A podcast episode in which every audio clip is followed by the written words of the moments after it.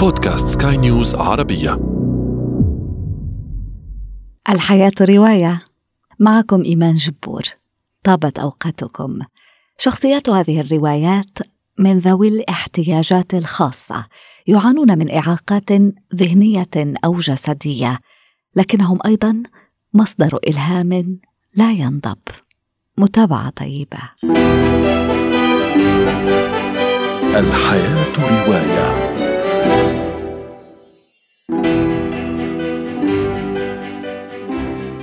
قد تعجز الأطراف عن الحركة قد لا تبصر العين وقد لا تسمع الأذن لكن القلب يرى ويسمع جيدا الإعاقة امتحان ومحنة وقد تكون أيضا فرصة للتميز عندما تقترن بالإرادة Dude, leave me have it.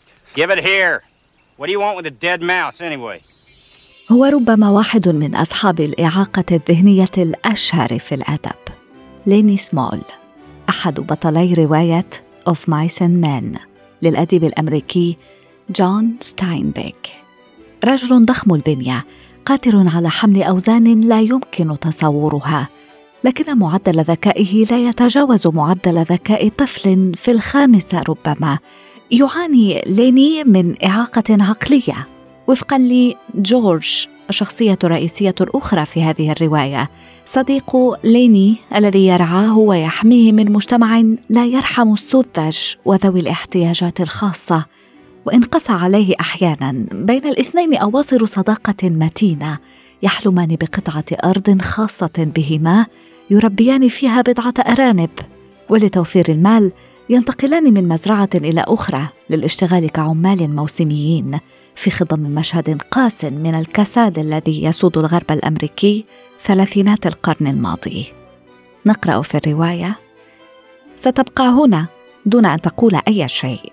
إذا أدرك مدى غبائك فلن يشغلنا. لكن إذا رآك تشتغل قبل أن يسمعك تتحدث سينجح الأمر. هل فهمت؟ بالتأكيد يا جورج بالتأكيد. لقد فهمت. ليني شخصية مؤثرة تمنح هذه الرواية بعدا آخر. ربما يميل ستاينبيك في مجمل أعماله للكتابة عن شخصيات تعاني من الإعاقة. عقلية كانت أم جسدية لكن اختياراته ليست سوى نتاج لواقعيته المباشرة. في يوم من الأيام ولد لأسرة طفل غير قابل للتكيف. بهذه العبارة تبدأ أحداث رواية كلاغا دوبون مونو سادابتي ويمكن أن نترجمها بالتكيف الصفحات الأولى من هذه الرواية مؤثرة بشكل خاص حيث تصف فيها الكاتبة بدقة مشاعر الذعر التي تعتري الأبوين عندما يدركان أن طفلهما سيبقى حديث الولادة إلى الأبد. فقد ولد مشلولا وأعمى وأخرس. توقع الأطباء أن يعيش بضع سنوات فحسب. على وقع قدوم هذا المولود الجديد تنقلب حياة أسرته إلى الأبد. الرواية مقسمة إلى ثلاثة أجزاء. كل جزء منها يرصد علاقة واحد من الإخوة بالطفل المعاق. جزء أول عن الشقيق الأكبر الذي سيضحي بكل شيء من أجل حماية ورعاية أخيه الصغير. والثاني عن الشقيقة الوسطى التي تتأرجح بين مشاعر الاشمئزاز واللامبالاة والكراهية تجاه هذا الكائن الذي يحتكر انتباه الجميع ويسرق منها حتى شقيقها الأكبر. ثم هناك الجزء الثالث الأخير عن الشقيق الأصغر الذي ولد بعد وفاة أخيه وبقي يعيش في ظله يعتذر له في صمت لأنه أخذ مكانه لأنه عاش فيما توفي هو. الرواية مستوحاه من القصة الخاصة لكاتبتها. شهادة قوية عن العلاقة مع الاختلاف عن الصعوبات التي تواجهها أسر ذوي الاحتياجات الخاصة. رواية حميمة قاسية ومشرقة. في آن. هذه رواية مكتوبة على شاكلة أبيات شعرية لا تقل جمالا وشاعريه عن البهاراتناتيام فن الرقص الهندي الكلاسيكي.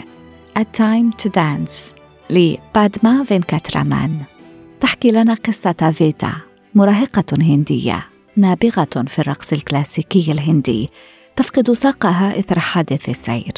بالنسبة لفتاة كان الرقص كل حياتها وألفت التفوق في المنافسة وتلقي إطراء كل من حولها فإن الاضطرار إلى التكيف مع العيش بساق اصطناعيه أمر مؤلم للغاية.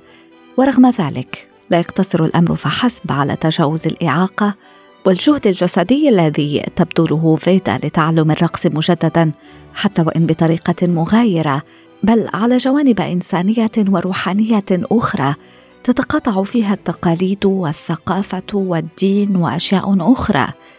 نقرأ في الرواية بالنسبة لي الكارما لا تتعلق بالمكافأة الإلهية أو العقاب. الكارما تدور حول اتخاذ خيارات حكيمة لخلق مستقبل أفضل. هي أن تتحمل المسؤولية عن أفعالك. الكارما تساعدني في رؤية كل عقبة على أنها فرصة لتطوير النفس لتصبح أقوى وألطف. الحياة رواية.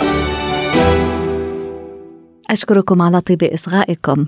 كنت معكم إيمان جبور. يتجدد لقاؤنا في عدد مقبل. دمتم بألف خير.